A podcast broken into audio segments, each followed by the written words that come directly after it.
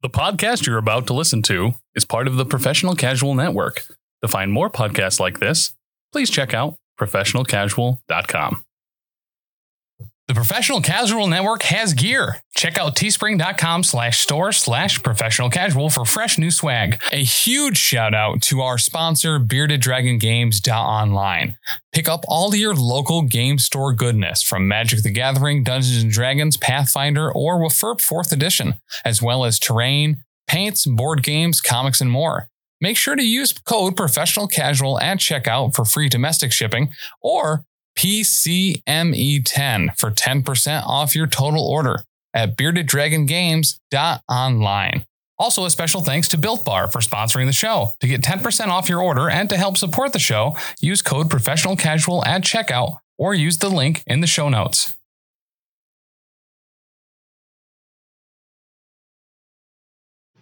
Hey, so, you know, hey, stop me if you've heard this one. What do you call a snake that's exactly 3.14 meters long? A python. Hello, lady and gentlemen. This is your host, D to the D, Dr. D, reaching out through the supervision free source of Infinity Interfacing. I am joined today by my partner in Infiniting, the giggly little man that is known as I to the N, Ian. How is the mud this time of year, you big goofball? Oh, it is excellent. I am so happy to be here and to talk a little bit mud today. And uh, yeah, can't wait to get into it. Get a little You know- muddy, a little dirty. So today on Arachne, we're going to be talking about mud, otherwise known as TAC, otherwise known as the Tartary Army Corps. Uh, but shouldn't we first get down to business? That's what I like about you, Ian. You think about more than just mud.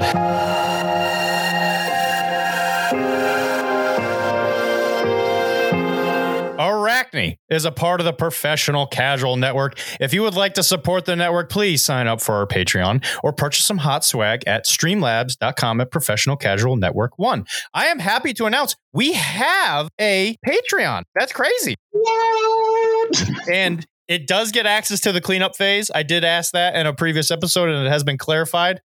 But if you like to talk about MCP, I don't know why you're listening to an Infinity podcast, but hey, uh, you can listen to that if you want to. Isn't that cool? So we're also sponsored by Frontline Gaming. And wouldn't you know it, LVO tickets just went up for sale. They actually have Infinity at this one. So you please, please, please can use our link to buy tickets from there. It goes a really, really long way to help us out in the network. And it goes towards helping Vermont create laws. You see, one of the best things about Ian is that he's from Vermont and he's told me that there actually are no laws whatsoever because everybody lives in tree houses or something. So we hate to see the vital state of Vermont and their very important maple syrup uh, industry not have any truth and justice. So thoughts and prayers, ladies and lady and gentlemen.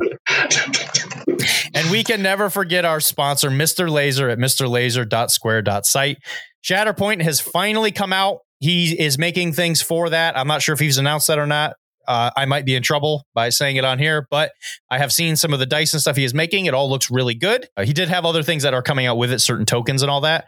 I don't want to say exactly what, just in case things don't completely come out the way that he wants, but know that more Infinity stuff is coming after the tidal wave of excitement that is Shatterpoint finally ends. I have been painting the models, and I have to say, they're pretty nice. I kind of like them.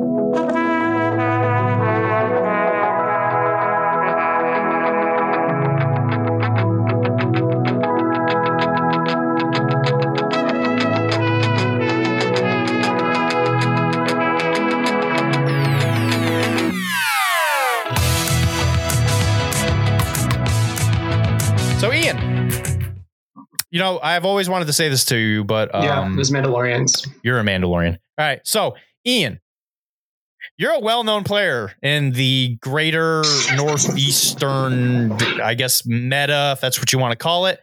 You're not even from New England. Uh, you're a weird transplant from the land of Vermont.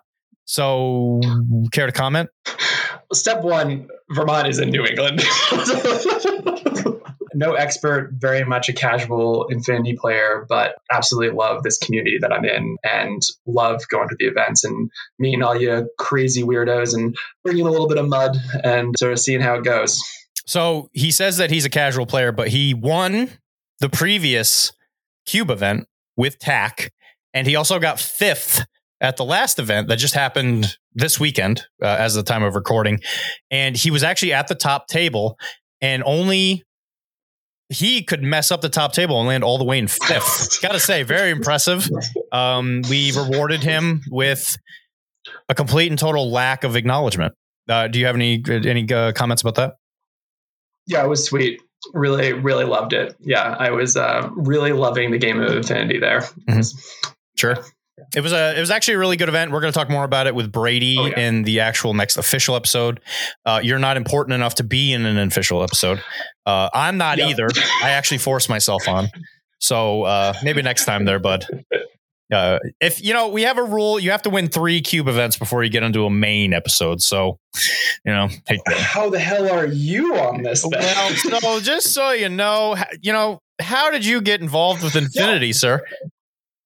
Wait, how did you do, uh, Dr. D? How how did you do at that last cube? I got nineteenth. All right, so Ian, let's just get started. Uh, tell me a little bit about yourself, man. How did you get involved in playing with little tiny army men? Really love this question because I always love to hear how people get into this weird, beautiful hobby. 40k guy. I was a kid and started with the Imperial Guard big box set under the Christmas tree that my mom got me. You know, like Leman Russ tank and like, you know, 30 guardsmen that I thought I would never be able to paint. And yeah, I mean, I just totally fell in love with it and played for years. And then I started working at a, a game store in Vermont college. And so I kind of kept with it and then sort of dropped out of the hobby when I left college and, you know, started trying to live a life probably in 20 i think it was like 2018 a buddy of mine introduced me to infinity like for real. When i was working at the game store i had seen what the infinity models looked like at the time. They're goofy af fucking like you know I, yeah they had some real bad proportions. Yeah and just I, you know i kind of have a love for the old models now. Like at that same time that was like when the dark eldar resculpts happened uh, in those sculpts. I just like, why would I ever play Infinity? Anybody that calls them the Drukhari is wrong. They were forever known as the Dank Eldar. Yeah, hell yeah. And so yeah, my buddy and I, he was like, you should try this out. We we played our first game. He and I really didn't understand the rules, and so we just assumed that every action reaction causes an ARO. So basically the first model that acted on the very first order of the very first turn, the all the pieces that arrowed to it which of course when you start out in infinity you've got a bunch of models standing up. Everybody's arrowing. And then every model that saw the models that were arrowing would arrow them. And so in like two orders every model on the table was dead. Infinity is deadly enough. You don't need the entire board shooting everybody else at exactly, exactly. one order. yeah. And I was like, this is fucking dumb. So I reread the rules and then I figured that out and I saw just how beautifully the game mechanic of the arrow actually works. And then also just how Infinity uses terrain. You know, like so much of miniature wargaming is spending time with the table and the buildings and just like everything that's on the table. And Infinity is a game that just really does a great job of getting you engaged with the terrain that's there and not just the models. And so from there, I just like, yeah, I, didn't, I, I, just didn't look back. I just totally leaned in hard, went Imperial Service. Then JSA is where I like started competitively playing Infinity.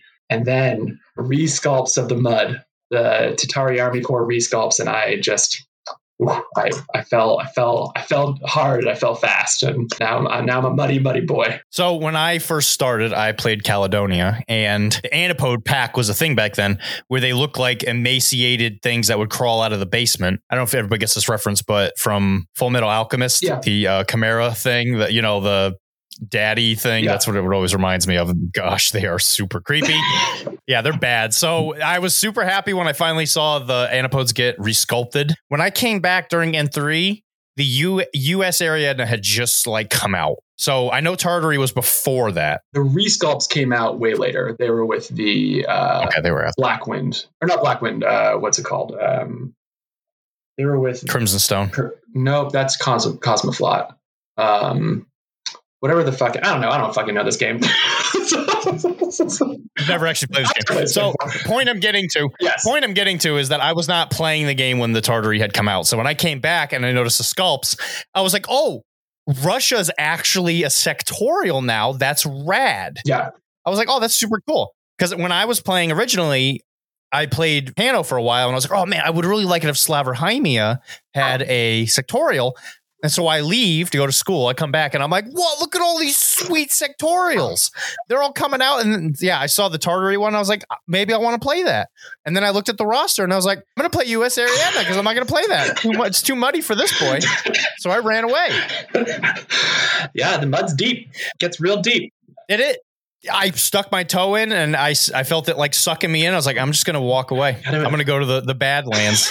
so you started with Yu Jing. Now, Yep. Was this when JSA was still a part of Yu Jing? Yes. So I yeah, it Oh. was with the so the JSA breakaway box. The whole Infinity aesthetic really I was like a big Ghost in the Shell guy. So when I saw the new sculpts that were like based on the characters from that, I totally fell in love. Actually, the reason I, I started with Ching and specifically Imperial Service was the Wu Ming. I just those models, ugh, like you know you when you see yeah like that like that model that just sort of like pulls you into a, a whole game or whole universe and it was the Wu Ming with his helmet off or half off with the gas mask and the chain rifle. It's kind of like stepping up on a tactical rock.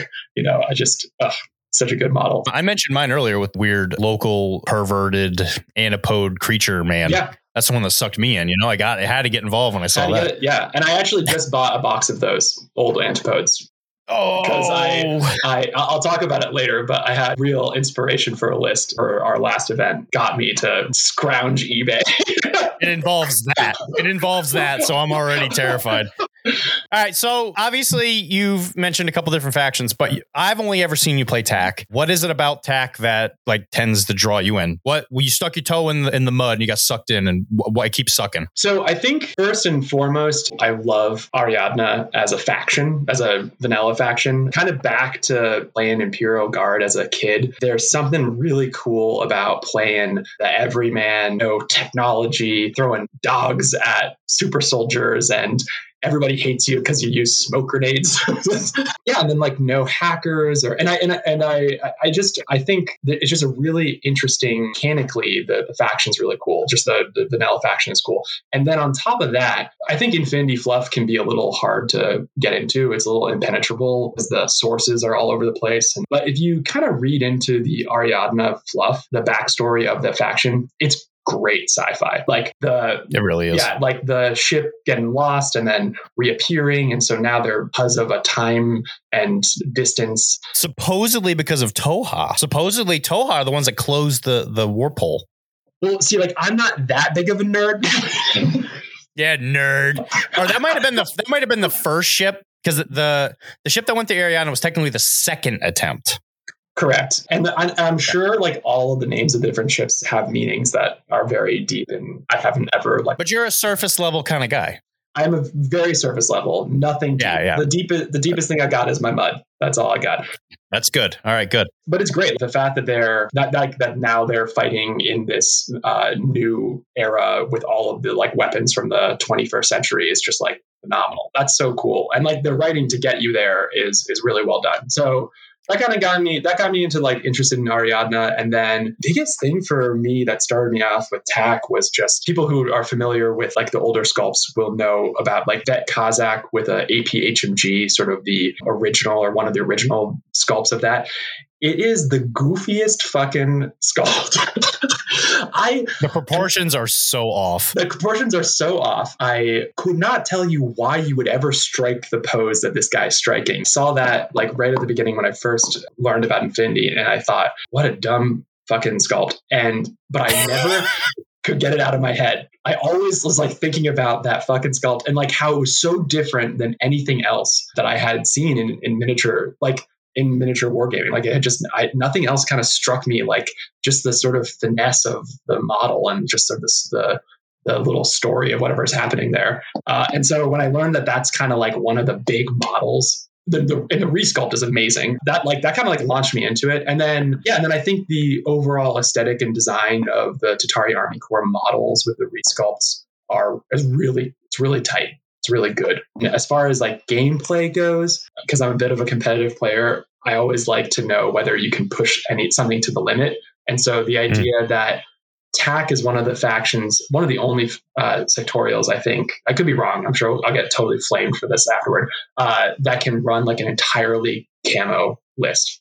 So like you can your your LT can be camo, like your whole list could be you could your uh, courtesy list to your opponent could just be a blank sheet. Sure. You would never want to run that, I don't think. sure, absolutely.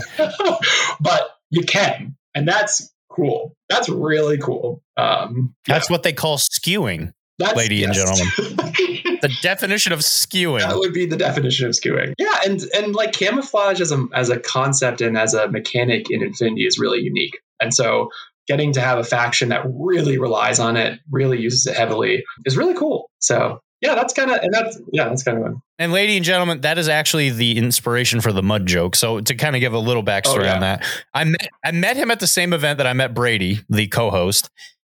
I walk up to this guy and I'm like, okay, there's this this Vermontian uh, across the table from me, and I know an, I know about TAC. I've seen battle reports about TAC. I've never seen it in person, right? It's like the mythical Yu Jing. I've never seen it. Nobody, nobody. I've never played it. It's not actually a real faction. A real I refuse faction. to hear anybody say other. It's not. It's all fake. So he walks up with TAC, and I'm like, oh, these are the guys that everybody has camouflage. It's probably because they cover themselves in mud. So I said, hey, I made some kind of passing comment about how they all have mud on top of them because I was thinking like Alien versus Predator. And ever since then, it has become a very well known joke, especially between me and him. Yeah. But it's starting to spread. Maybe between just you and me, but also, yeah, it's starting to spread a little bit. It's we're gonna make mud happen. 2023 is the year of the mud. So I'll see if I can get a shirt. Yes. We'll see if I get a shirt made. So I just got mud. anyway, so obviously one of the things that you gotta love if you get tack is you must learn to really appreciate painting green. So if you want to play TAC, you must really love to paint the color green. Yes. Yeah. Uh, I don't love painting the color. uh, that's why you love love TAC. Yes, that's why I love TAC because you can most of your models can be camouflage tokens uh, for as hopefully you know you'll reveal them for one moment, then they'll die, and then you take them off. The sure. to a Riot girl missile launcher for the hope for all hopes and purposes. God.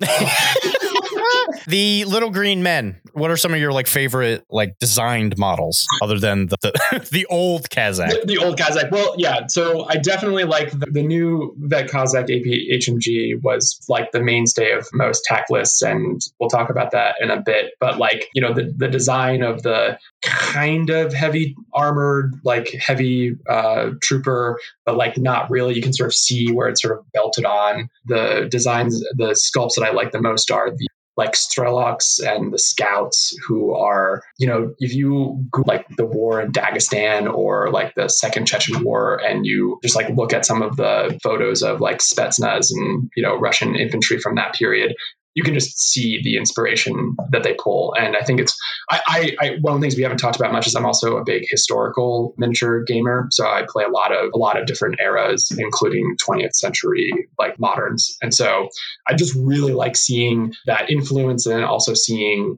how they sort of make it a little bit sci-fi, kind of pull in some of the aesthetics from the other Ariadna factions, sub-factions, you know, sectorials. And, and, you know, it's funny for me, I wasn't about the doggos, the, not about the werewolves when I first started into it. I almost got into it despite the dogs. But you learned. Now that I say it, now that I say that now as a as a as a as a doggo through and through, uh, uh, I feel bad. But really, I I, I kind of thought they were sort of ridiculous and kind of like like what a what a crazy like eh, there, there isn't really anything like that in Infinity um, except in Ariadna the the antipodes and the uh, dog faces and stuff. But now I God I love them so much and they scare people they scare people so much. if they if they come up to touch you, they're gonna boop you on the snoot and you're probably yeah, not gonna walk away. Real real, yeah, it's real, mm-hmm. well you know and tack is important right. So when you actually know the lore like I do and not like you nerd. Uh, so just so you know, Ariadna is actually, I, th- I believe it's Greek for the, it either means pure or like holy. So the holy planet of Ariadna, right? So TAC are the kind of like the de facto governors of the other portions of society. So TAC, they have to be the resilient ones, right? That's the whole like design philosophy behind at least, you know, theoretically, most Russian equipment is that it's not really built for beauty, it's built for function. Like the T 34 is a great example. It's just a big green piece of metal, but it works. They bury a Mosin Nagant in the in the ground and then they just dig it up and blow off some dirt and boom, it's already shooting. Yeah, it can already shoot. Like they're yeah, yeah, absolutely. So the Russian aesthetic is very, very fitting for Infinity because they are very much the we are the gritty frontiersmen who f- saw these giant werewolf things and we were like, yeah, we're going to train that and we're going to domesticate it. Absolutely. That's the first thing I would think to do too. So obviously, you don't see I well at least I haven't. It's ironic that both of the bonus episodes that have happened in the show, both of them play tack, and they're the only people I've ever seen play tack. So historically speaking, I have always heard people say that tack is not very good. Do you have any thoughts as to why? Yeah, so I think, and it, it, it's interesting. It kind of plays into the lore. I think that tack, it, it's their their units are expensive. I think it's very easy to build a tack list that is only 10 orders and uses the full 300 points. Ariadna as a faction, and of course, this is all my opinion, but like, you know, you do a lot of piece trading. That's like a big, you know, with, with war bands and ARO pieces that, you know, you surprise people with. There's a lot of piece trading. And so, uh, sectorial, where you can really be working with just 10 models is tricky and you're you've got a lot of special skills and equipment on really, really, really fragile frames. Yeah, you got a, a tank hunter with mines and you know a big gun and you know decent we got mimetism and all these things but it's on a you know arm what arm three or arm two and yeah it, you know one one one bad roll and it's gone i'll have you know sir, that most of my Bakunin faction also is armor three yes. or less. I feel your pain. Uh, arm three is even better. I mean, like, yeah, and like the Spetsnaz, like they're so good, but like you you you, you can lose them in one one poor round and they're down. And even their you know their big hitter, the, that Kazak is uh, going to go no wounded cap and then die. so he he just goes out like in beautiful explosions of of death. Like he in my games, he either makes it through the whole thing, he kills two tags, or he dies in the first round, first order. So the Antipode Assault Pack, which is like such a such a beautifully weird unit in in Infinity and kind of a mainstay of Tartary Army Corps for certain lists, is super weird and kind of hard to to get your head around how to use it. And I think that kind of stuff scares people off a little, which like it scared me off. I didn't get into the Antipode Assault Pack for a while because I just felt a little nervous about using it in it, especially in an event when you're you're slowing people down if you're taking time to figure out the rules and stuff. And there's nothing really like it, right? I mean, the Uberfall are similar, but they definitely are not on huge bases. Yeah, and, and the Uberfall aren't camo tokens at first, right? Like, mm-hmm. and like you know, when you use sensor on one of them, uh, does it reveal? It doesn't reveal all of them. It just reveals the one, and you draw from that. But does it reveal the controller, who's also a camouflage token, who's sitting back on the top of a building somewhere? Like there's all these things that you know, and uh, but once you figure them out, my God, the Antipode Assault Pack is a joy to run around. yeah. The the good news is is that when you if you're playing against TAC and you see a group of three very large camo tokens standing next to each other, you could you get three guesses as to what it is, and you'll probably get it. Yeah. Oh, and then you know the other thing I think the other sort of bear in the room is that uh, it's just not Cosmoflot. That's, yeah. that's the other reason why you know people don't think it's a good uh, sectorial or maybe think it's a lower tier sectorial is that you know it Tartary Army Corps just doesn't have some of those classic Ariadna models that you just like when you think of the fashion you think of, like uh, Mirage uh, or um, the Unknown Soldier or um, or Unknown Ranger or um, uh, like uh, the sneaky lady. Uh, yeah, uh, um, what's her name? Uma Thurman. Yeah. I think her name's Uma Thurman. Yep. Uh, so yeah, you, you don't get any.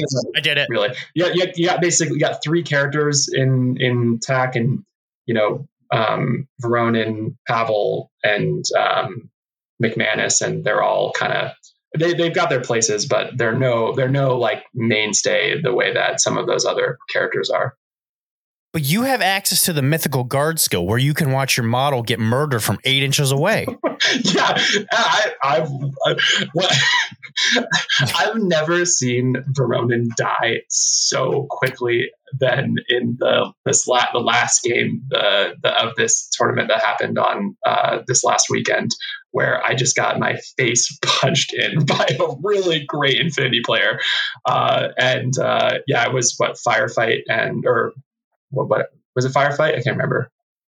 I'm pretty sure it was firefight. Yeah, where you you know you're looking for LT kills, and so he just like he just spent his entire turn punching Verona to death. but what a great model to have for a you know don't lose your LT game. Yeah, no, not not good. Not you would good think move. not a good move on my part. sure. At least, at least if you were to do it during decap, you would at least, hey, yeah. By the way, this guy is the LT. Yeah, yeah uh, but not that one. No, no. Uh, yeah, yeah. You know, you have to. some, sometimes you have to actually have strategy in this game. And uh, yeah, sure, yeah. sure. What is that? Thinking real hard sometimes. Yeah, real hard. now, if I were to pick up tack, I'm not. But if I did pick up tack, what are some of the most key piece models that you think I should pick, probably pick up first? The Vet Kazak is going to be your your probably in most of your lists. The APHMG one that I was talking about, if you can stick that thing in a Haris, um, just with two line Kazaks, even getting plus one burst with the mimetism and arm four and the AP, the thing hunts tags. It's just an incredible attack piece. You're going to see it a lot. I actually recently have been running the Vet Kazak with the T2 rifle and the X visor. I think that's actually yeah. kind of an amazing profile that is underused. You can stick it on suppression, like in the middle, and it's a beast to get out with the mimetism and the minus three for the suppressive fire. So yeah, so Vet Kazak for sure. I think your your midfield infiltrators in camouflage states are going to be something you're going to look for. So the Strelok, the FO Strelok, or the Strelok with the um, mine layer, or the Strelok with the antipode um, buddy. Um, all of those you're gonna you're gonna you're gonna see you're gonna want um, because that mid that midfield control and the shell game that you can play with the Strelok because they've got the decoy as well, so you can be deploying three camouflage uh, markers with one Strelok with the with mine layer um, at once, right? So you can you can just fill the midfield. They got four deployment, eight inches. You can just fill it with camouflage tokens, and man, that'll just slow your opponent down. They just don't know what the hell to do with it. And then, uh, yeah, and then I think like from there, the war bands are always going to be something that you're going to be thinking about. Uh, the Irmandinho, I think people know about and love. It's just eight point specialist engineer with smoke grenades, like booty. It's and booty. And I mean, booty. You can't, you can't, can't, beat the booty. So those thick boys are you're gonna you're gonna look for them. And then yeah, and then I think from there you got the um, your bikers are amazing, uh, or you could go for dog faces uh, or the antipode assault pack or something like that. Gonna get a couple different areas, and then man, I God, I could talk about this uh, sectorial all night. I'm sorry, I'm going on too long. Uh, uh, and then maybe the the Spetsnaz with the AP with just an HMG because he's got marksmanship and that's just gross. It's so good. Do you think the other guns on the Spetsnaz are even worth it? Like worth considering? Good question. Hot take. I now take the AP rifle with sure. the uh, with the one that is uh, the parachutist. So I used to just do boring shotgun because you can just get so close. yeah. I mean, it's great. You physically cannot miss. You can't miss. But the profile, the parachutist still comes with the marksmanship, and it, it's you can you can really pick off some back facing models that are further away and take advantage of that skill which you're paying for because they're they're pricey pricey boys pricey pricey muddy boys. So i think that's the other profile. I'm ne- i don't think i've ever run the sniper variant of the the one that's on the board at the beginning but i imagine if you really want a sniper you take what vasily? Yeah because he's got the t2 sniper which is right. so good and he's he's your only um, chain of command which right. uh, you know in a game where someone's going after your lieutenant and you're running Voronin mm-hmm. as your lieutenant because you got Strategos level one, you probably should take him. Sure. yeah, you probably shouldn't be in Lost Lieutenant turn ra- round one because uh, you know. That's usually Yeah. bad. That's a Dylan move. But yeah, or it's really good. Oh, I see. Yeah, I never thought I never thought of it like that actually. Yeah, breaking your brain here. So, all right. I know what all those pieces are, actually. I will say, Quinn, if you're listening to this, you big goofball, you don't want to use Vasily as your leader, as your lieutenant, and put him on ARO duty on top of a building where my entire army can see him. I think that's a dumb move. Yeah, it would be. If if he did that, that would be really dumb, wouldn't it? That would be such a bad move. Is his name Quinn? Yeah, his name's Quinn. Do you want is there anything you want to say to Quinn about this uh, definitely hypothetical situation? Quinn, you're letting the mud down. okay, so I got some sweet models. When I am going to my first game to play TAK, is there anything that you think would be like a good like foundation foundational like knowledge I should go into it with? Like what are some good tactics? Loading the board with cheap camo is never a bad move. Not being afraid to put out the vet Kazak alone, especially with the APHMG, uh, and maybe doing a defensive core link, pure link with the line Kazaks. I think like basically they're heavy, they're a heavy hitting faction and they're a little bit of a glass cannon. So taking advantage if you can go first to just do as much damage as possible quickly would probably be a big probably well I, you know that's one one of the ways I play for sure. And then you know one things I I I had a hard time learning how to do was be aggressive enough with like dog warrior dog faces. It's hard to just throw models out like that that they, you kind of need to do and not just do it in a way where they just die instantly. There's like a there's like a little bit of a finesse you play with like being risky but but making those calculated you know risks and taking the taking the risk to get them pushed up and um, getting up in the face. Because you sit back as TAK and you let the your opponent sort of have the advantage on because they're going to have better equipment they're going to have multi special visors they're going to like all that stuff that's going to be really hard for you you can shove a dog face up in their in their in their face and take take the initiative and push it on them. Then they're on their back foot and then you can use your attack pieces to you know do the do the work get a little get a little muddy. And then i think one of the things I, we haven't even talked about the ratnik but like talk about a a model that sort of is the epitome of your um, point about the Russian design, right? Just a clunky motherfucker. smash, smash with hammer, me Smash um, but like I, so they changed recently. Got uh, the option to sit in a Haris with Frontoviks, um, and that's like really seducing. Like it's a, it- to, to put to put a rat because they get you know both profiles. Their main weapon's going to have plus one burst, either the the rocket launcher or the or the, the missile, whatever it is, rocket launcher or the uh, Spitfire. AP Spitfire. My God, burst six Spitfire on In, a in, Ratnik in a link. in a link. Like, Gross. yeah, it's not that good. What? Is it No, not? it's not that. and- and From my experience, because you got to push the Ratnik up really far. There's nothing to defend it. It's hackable, so you're gonna. It's gonna get hacked. Uh, you're gonna. It's like easy to flank it. Like. Uh, and so um, it's, I mean, it is a joy to watch your opponent when you pick up six d20s when you make that. Uh, but uh, yeah, but I think the um, what I'm what I'm finding I'm really enjoying is the distraction Carnifex version of the Ratnik, which is sticking it up in a in a Haris, uh, but just having the rocket launcher version to be an ARO piece. Sure. And it's like kind of a pain in the ass to dig out. It's a lot of points, so you're kind of committing to it, but man, your opponent has to just deal with it. And like it could take a lot of orders. It can go you know, it takes one wound, goes to the battle ravage state, and then it can also go dogged. And you can just like keep it up there and force your opponent just like throw orders at it. And then you've got a bunch of other stuff ready to go. You got your, you know, another Haris or a core or something. Um, so that's another, yeah, I don't know. I'm just, I'm just blabbling. I'm just throwing that around. I don't know. Now, I think when you bring a Ratnik, you're clearly stating that you think you're superior to everybody else because you're bringing Yes. a 50 point model that has movement 4 4 for maybe a turn before it takes a wound, and then you go down to the coveted four two movement. delicious. The per- yeah, you know, you- you're not really playing Infinity unless you've got a 4 2 50 point model. You sure aren't. So when you cross the board in two turns on four four two movement, and you've killed maybe a single model, you pat yourself on the back because you've won Infinity. You you've won on hard mode.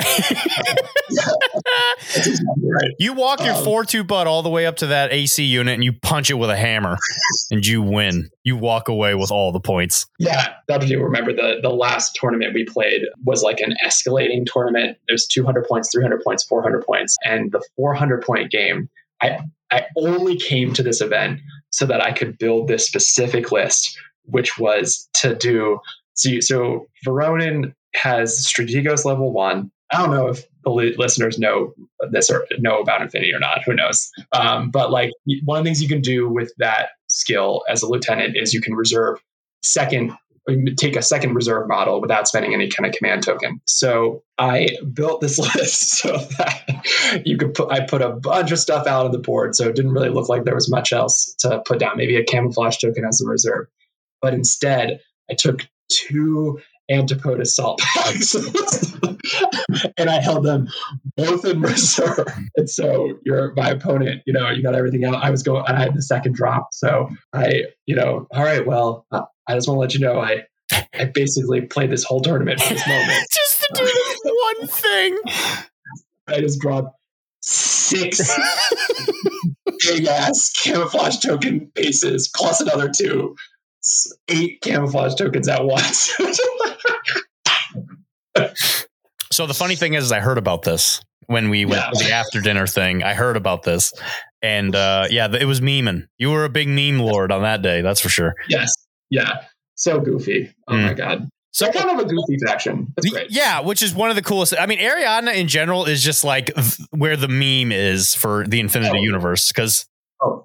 some like the cultures are so like highly segmented from like the rest of what's on Ariadna, but also like like way too in- individualistic for just humans living on the same planet. For like Yeah. the U.S. Ariadnans to be so different than the Caledonians, it's like, is that really how that would go? Yeah, that's totally. I I totally. And there's like what like like um, I don't even know like like I don't know how many million people live on on the whole planet, but like for them to be so distinct, yeah, you know maybe I mean I don't know maybe that does happen, but um and I think that's the other the other thing I hadn't even really thought about before getting on the show, but um like Infinity is such an intense like beautiful game that takes so much brain power and um I find that I enjoy it the most when I balance it playing a pretty goofy game. Like Sure. kind of just having a lot of fun with it, throwing guys that turn into werewolves and like just like, Russians with just rifles and Mhm. shooting at giant robots. Like it's it's goofy and I, I I love that. You can play a competitive game with with a sectorial like TAK, but still have like a lot of fun. What other game could you play where you can shout at the opponent across the table, I'm going to show you these holy hands as you mow them down with a machine gun while you're, Very few. while you're playing battle nuns? It's just what it's all about, man. That's what it's all about. Yeah. So Yes. I I have a very technical question for you that nobody's really been able to answer. Uh, I already know the answer, but I want to Oh, hear it from your from your mouth. That's great. What is T2? T2. Yes. Okay. Are you, like, Lore. What is the lore? What is your lore explanation for T2? Oh, not the game explanation. Well, I know what it does in the game. Trust me, I've been shot by it plenty of times. What is it? It's so you just get out nerd me. That's the that's the plan. You just you got me on here just to fucking out nerd. Right here, right here, ladies and lady and gentlemen. God fucking damn it. T2 is Teseum, which is the element, the resource on Ariadna that makes it matter at all in the Infinity Universe.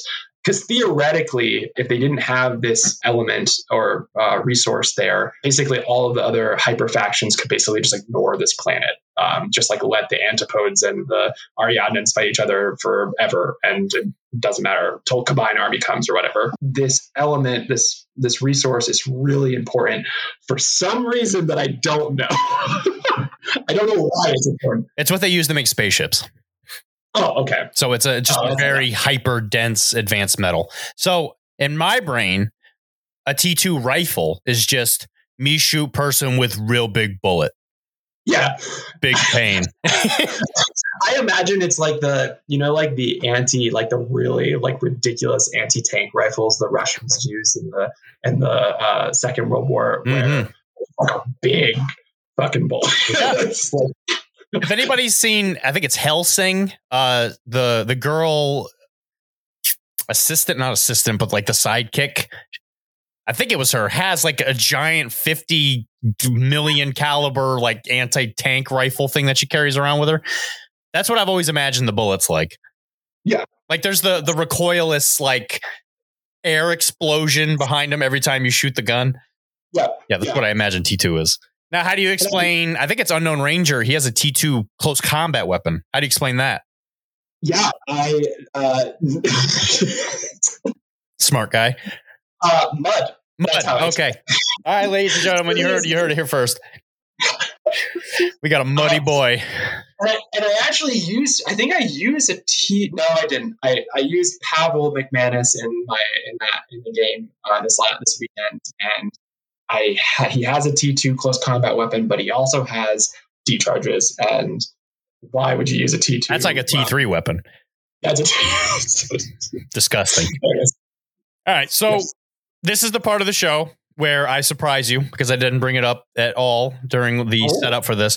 Uh, this is the Elite Eight question down. Now, back in the day of the PCN, the network, there was a show called the Elite Eight Showdown. It was it was a beloved show, but it was god awful. So, in a vein of remembrance, what I have done is I've decided to ask eight questions to the guests of the bonus episodes. Now, this questionnaire is based off of another show I listened to a long time ago called uh, Life After the Cover Save. I absolutely used to love their show. I haven't listened to them in a while, but they used to have these questions that we're going to try and emulate right now. Art Oh, imitate art imitates art, as they say. Yeah. I don't know who said that. So the way this is going to work is I'm going to say two words, and you can answer with however you want. So as an example, I'm going to say apples or oranges, and you can say pineapples. And I'm going to give you no connotation to what these words are supposed to be for, but you just have to tell me what you think. It's a word association game. It's a word association game and I just say another word that's not either of the words that you pick. No, you don't have. You can say one of the words. You could have said apple, Oh, but this you, is already fun. we haven't even started yet. All right. So, uh, sir, Ian, yes. Ian of the muddy, muddiest state in all of the union. Are you ready for the lead Eight question down? I am ready. Let's go. All right. So, first question: Marvel or DC? Hellboy universe. Oh, that's a good. That's a good answer. I forget. I think that's Dark Horse. I think it's the publishing company, but I don't think it's a part of any other universe. I don't think so either, and I couldn't remember what the yeah. Now, back in the day, like yesterday, I read I I've read like The Darkness is another. I think it's another. I think it's another. That might be Image. I don't remember if that's Dark Horse or Image, but I think there was a crossover episode between The Darkness and Hellboy. Wow, Yeah, that's some that's some old fashioned comicking right there. that is some yeah yeah no yeah, and I mean um, what a fucking nerdy fucking question. Sure is.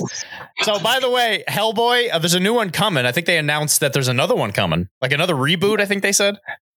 yeah, I uh, did you oh god did you watch? I've watched all of them. I have watched all the movies. I They're have watched all the movies. They're all Yeah. terrible. they're, they're terrible in their own ways. I have a deep kind of like when you watch something as a kid, right? You kind of see through. You don't see the you don't see the shit. You just see the mud. And Absolutely. uh, the, it's the the those those original uh, those original two are are quite are quite something. Yeah, Uh, they're the- special. all the practical effects. Oof. Terrible. It's like I, I went back and recently watched the original Blade. Oh my Oh, gosh, the Oh, God. effects were so bad. Oh, Wesley Snipes, what a what a what a doll! I love him. I absolutely love. But God, the effects were so bad. Yeah. Oh god. Did you have you played the Hellboy board game? I have not. I've seen it in stores, and I really want to paint the models, but I have such a backlog; it's hard to justify. I would actually really like to play it. It, It looks okay.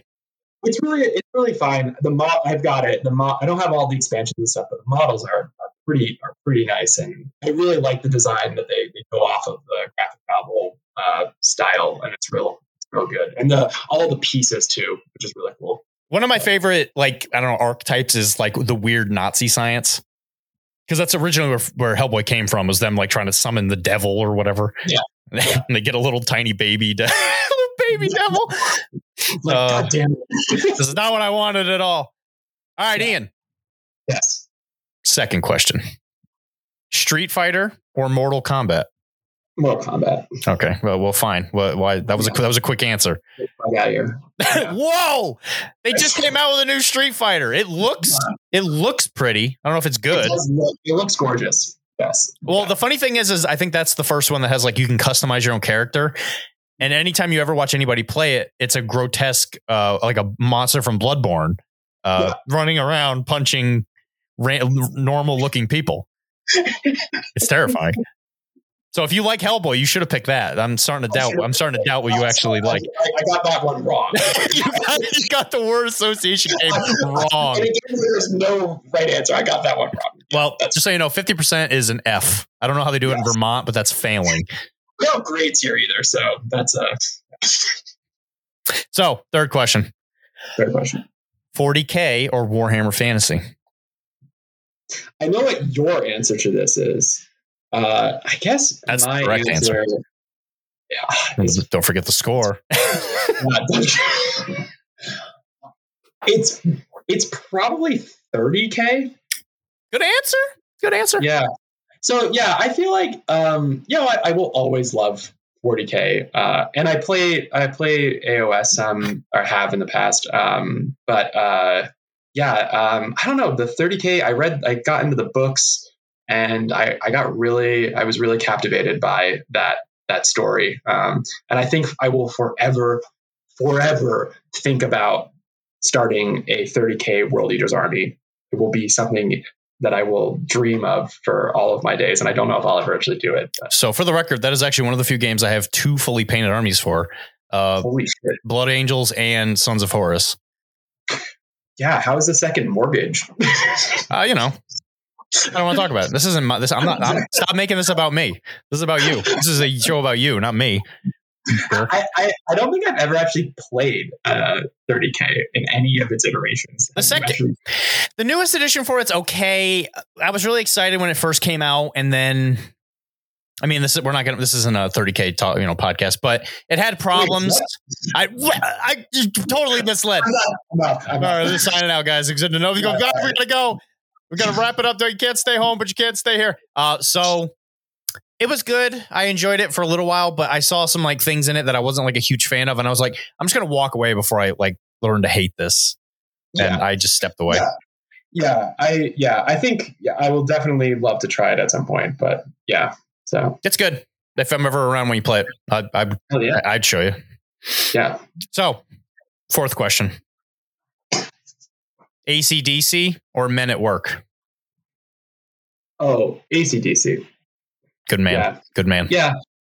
I feel like the, the right answer is men at work on that one. But if I really if I really had to be honest with myself, it's ACDC. Or maybe Def Leppard would have been my answer, but we're gonna go with ACDC. Def Leppard's also a great choice. Yes. Uh, you got to love a drummer who's only got one arm. Yeah. Amazing. Yeah. I mean, heck, Playing on hard mode. and he's still a really good drummer. Playing TAK for Infinity. He does. He plays tag. you actually know he plays TAK. Wow, that's incredible. First here, folks. Well, it's like Robin Williams, right? He played Eldar. Yeah. Yeah, I love I love the like celebrities who like they people learn that they're in these things and then they always have to answer questions about it. You can just sort of see they're like, Oh, here we go. I can yeah. I mean, Henry Cavill's making a living off of it at this point. That is true. Yeah. And is there there's a 40k thing with him? Is that I don't He- know. Supposedly he's like in a show or something like that, some kind of Amazon show. Oh, No idea. they're doing a great job. Yeah, let me tell you. All right, here we go. Next question.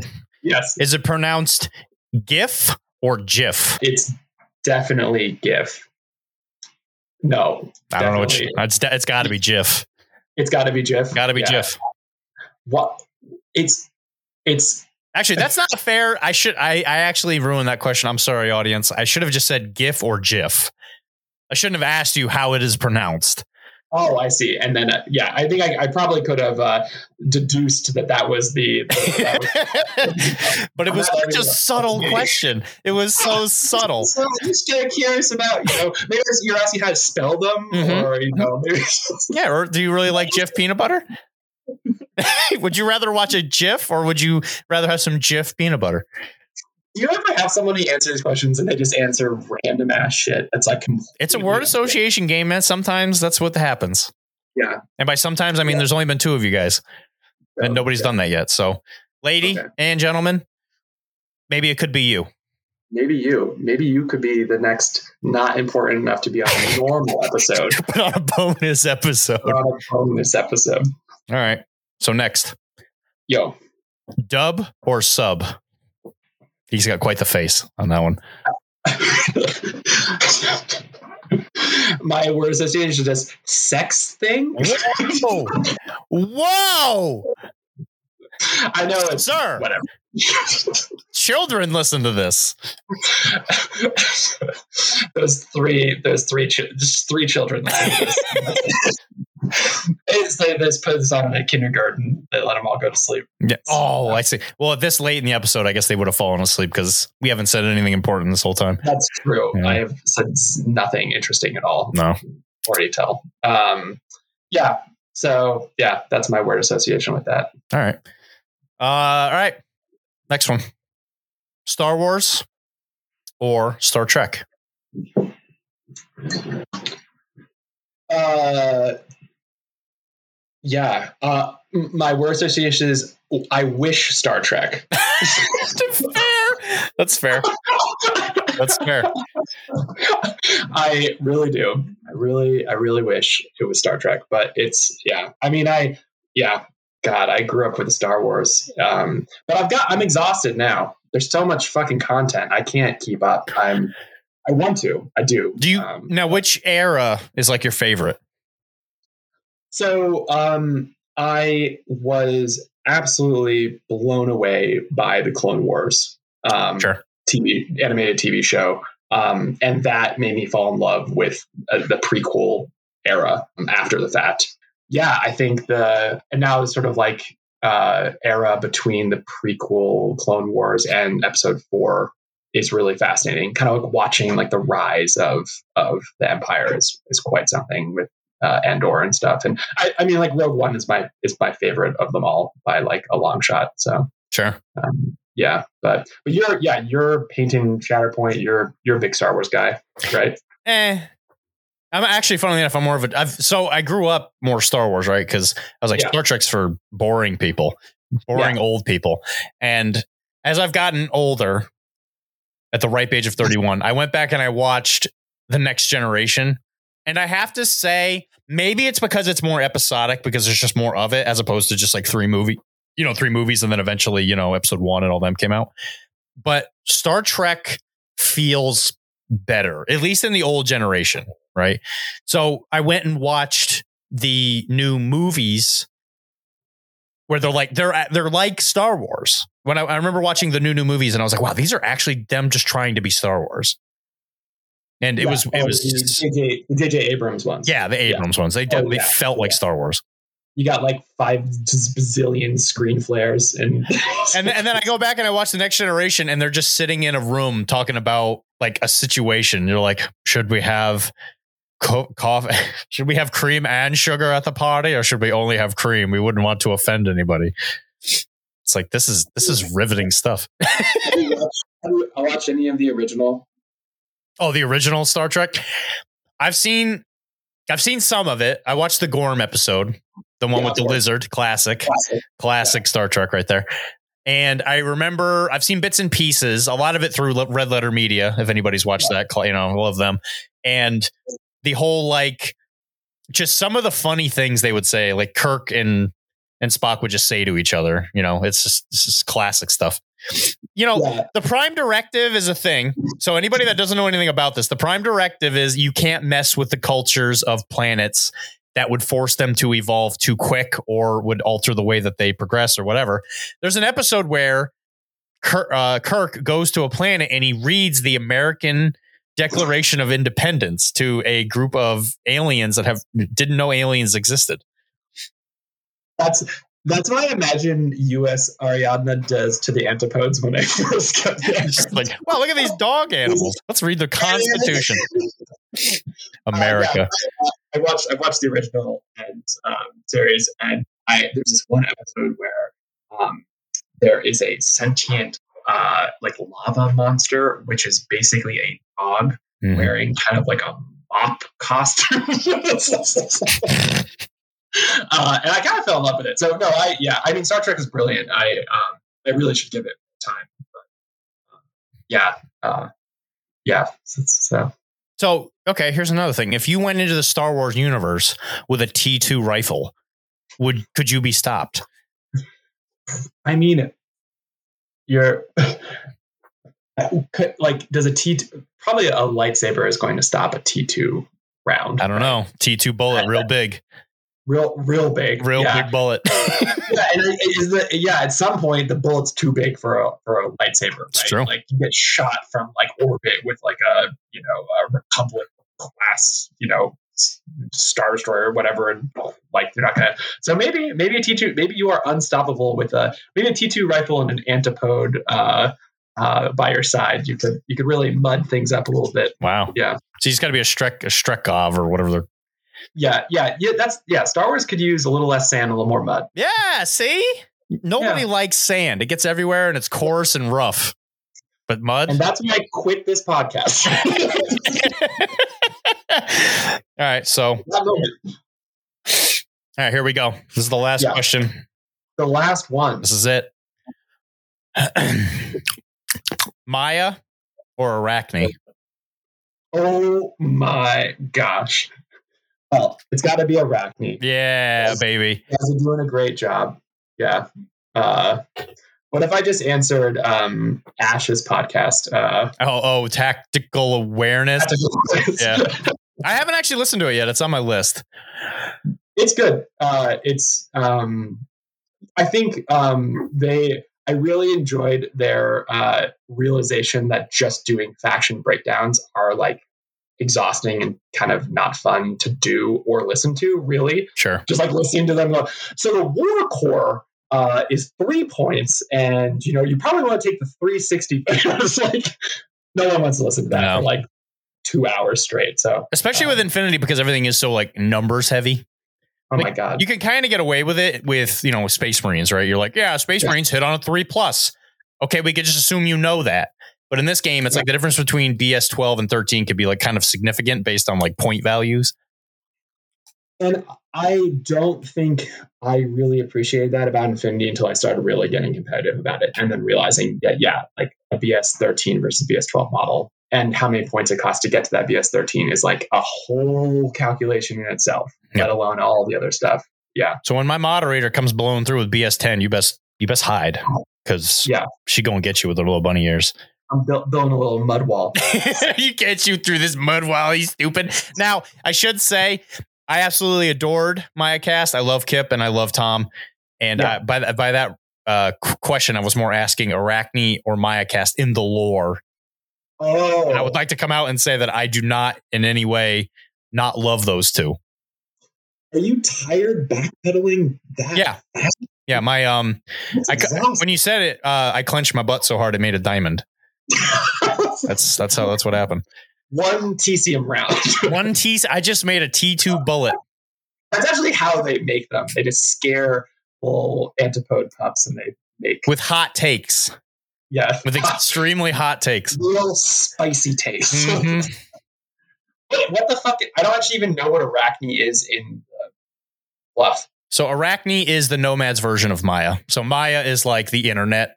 So I uh, know what Maya is. Okay, so it's I'm, not, I'm a little bit of a nerd. oh Uh, okay fine yeah, but it's the Nomad version of it. So it's oh, not supervised essentially. oh, I just thought it was a dumb fucking name you gave your. Wow, lady and gentlemen. Uh, so welcome to the last episode of Arachne. Uh, it was on a bonus episode. We had a good run. Had a good run, but this is it. Yeah, give it your best shot. I've been shot down too many times. Oh. Well, I guess what I guess I don't know what I'm gonna do next. I guess I'll um I guess I'll just get to whittling. Just get Yeah. a piece of wood and a knife and just start just whittling away. Gonna make a whittling podcast. Yeah, that's a uh, no. That's actually cool. That is a cool name. I so it's because yeah. So the nomads have left the human sphere essentially. It's like the in the uh information wise, and so they use their own. It's because uh, essentially they don't like the oversight. They don't like Big Yeah. Brother. I wouldn't even say they left human sphere because they just they still go from planet to planet, but But- they don't but like they don't like being watched by a government entity. Essentially, Because Aleph is like synonymous with Maya.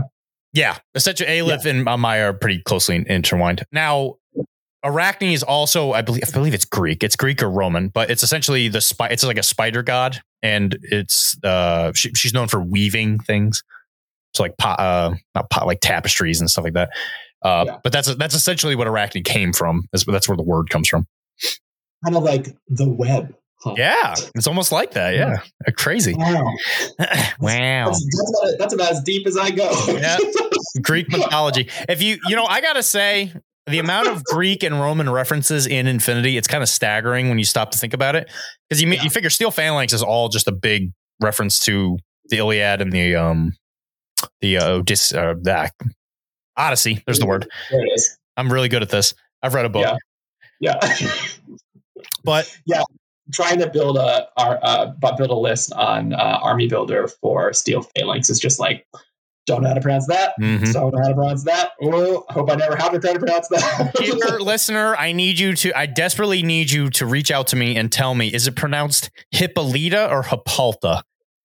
I think I heard in your first episode you said Hippolyta, and I was on a run, and I literally like guffawed out loud and like stopped running a little bit because I'm convinced it's Hippolyta, but I could be totally. I thought I listened. To, so Wonder Woman, her mom is Hippolyta in DC Comics. So I, I, I, yeah, right. The lore goes deep. It's so deep. So when I heard whatever I was listening to, it was one of the animated movies or whatever. They said Hippolyta, so I'm like, that must be how you say it because they wouldn't say it wrong, right? Oh, Surely. and then everybody at my local store, uh, the I'm I don't know how much I'm going to call them out on this. You know who you are. You said it's pronounced Hippolyta, and I'm like, no, you're wrong. I'm right, but I think I might be wrong. But I'm too much of a man and too hard headed to just admit defeat. So everybody just make a, a petition to change Hippolyta's name to Hippolyta. It's just Hippolyta, or or it is Hippolyta. And speaking of, that's who punched my face in and took out Voronin. Oh my god, with those She's nasty. grenades. Oh my lord, Yeah, she's real nasty. Explosive close She's combo real weapon, not too bad. I'm Oh. berserk. God, oh, rough. So I played lord. 012, and she's in 012, which is amazing. But I played her when she was 4 4 movement. Man, 6 2, you want to talk about a big difference. Huge difference. Yeah. My last two losses, which were um, a, a bit apart, a bit apart, uh, uh, were both to um, either Steel Phalanx or Vanilla A- ALEPH, but um, like a Steel Phalanx heavy Vanilla. So like with an Achilles and with her and uh, with uh, the the the freaking sniper. Um, Oh, Ad- Atlantia? Atla- Ad- Oh, Atalanta. yeah, Again, petition, is it Atalantia or is it Atalanta? is it Tharaki?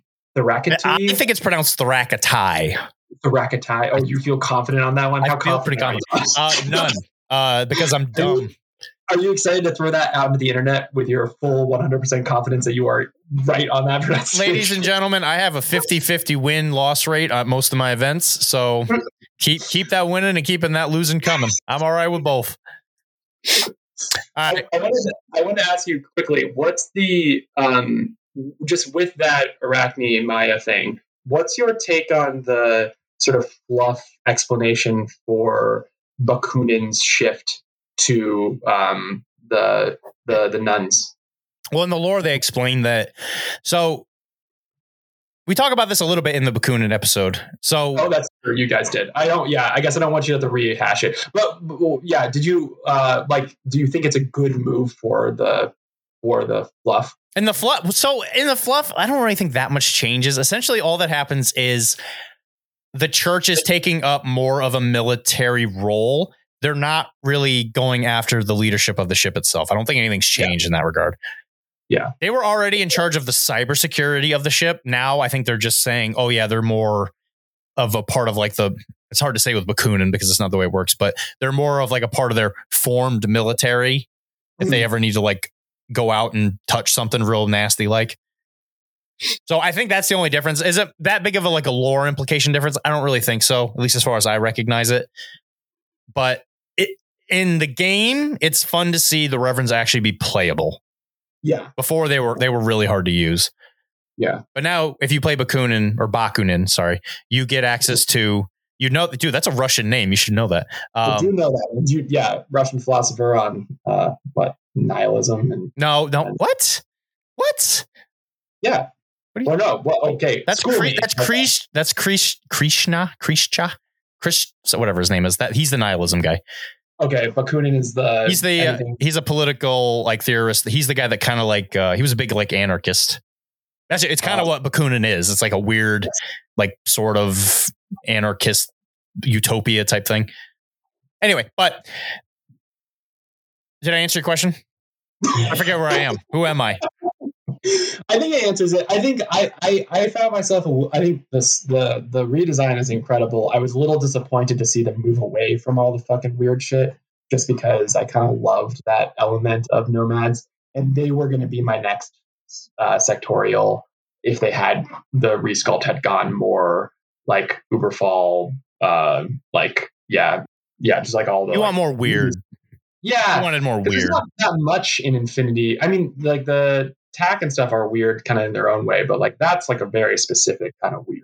Yeah. Um. So My so this is my this is my dream, right? It'll be the last thing. So my dream is after I'm done painting all the sculpts for the Baku- back Bakunin stuff, eventually go back and get the sculpts again, but add that kind of stuff. So add more bunny ears and add like Yeah. tails and stuff like that. Because I agree, I like I don't know how much of that infiltrates the infiltrates the whole like reverend church type thing with that kind of weirdness, but I know all the other stratas pretty much are full of it, right?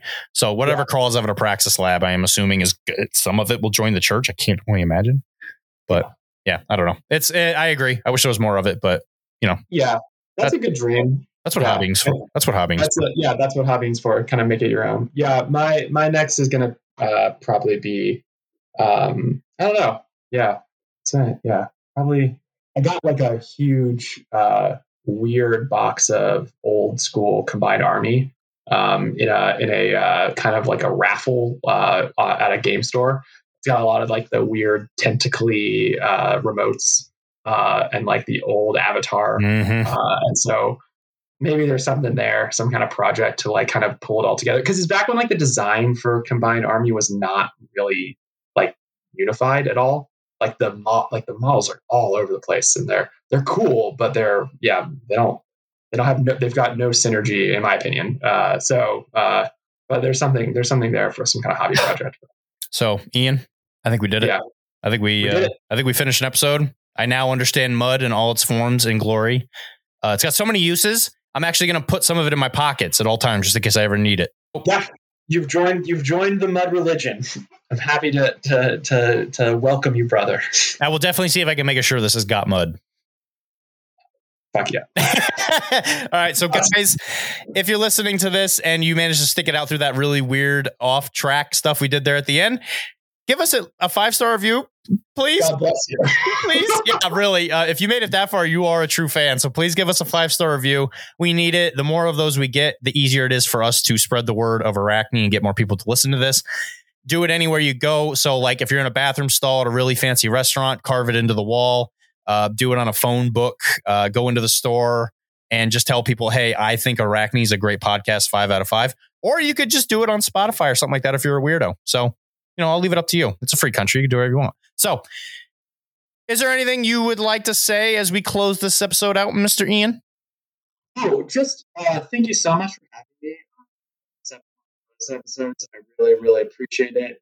Uh, oh, uh, I thank you so much for having me on this on this uh, uh, bonus episode. I love the podcast. Um, you know, I really appreciate what the two of you bring to the Infinity community and uh, in New England, and um, I think you guys are doing great work. So uh, yeah, uh, and it's just so fun to talk talk a little mud with you and uh, just talk about a game I love. So. Well, if you keep winning, you might pop on again. And then if you get three bonus episodes, you can turn it in for a real one.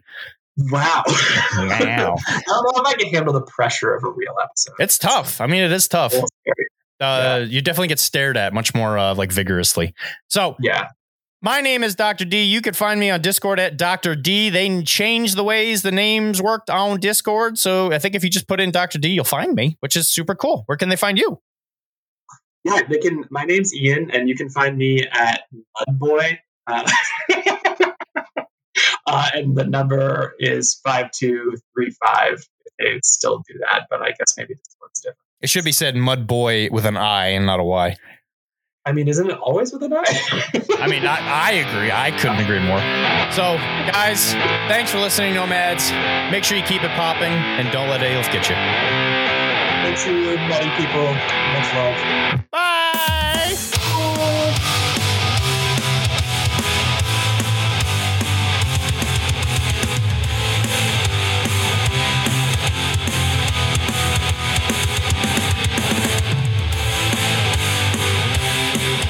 Thanks so much for listening. If you enjoyed this show, check out all the other great shows here at the Professional Casual Network. Like what, Danny? I'll tell you. On Mondays, we've got the Lost Omens podcast, our Pathfinder 2e actual play, hosted by me, playing through the Extinction Curse AP. Also, streaming on twitch.tv slash professional casual network at 7 p.m. Eastern Time, you can check out, oh yeah, the Power Phase, our Marvel Crisis Protocol live battle report show. On Tuesdays, the podcast version of Wait, Did I Roll a Wild? Our Marvel Crisis Protocol vlog is available.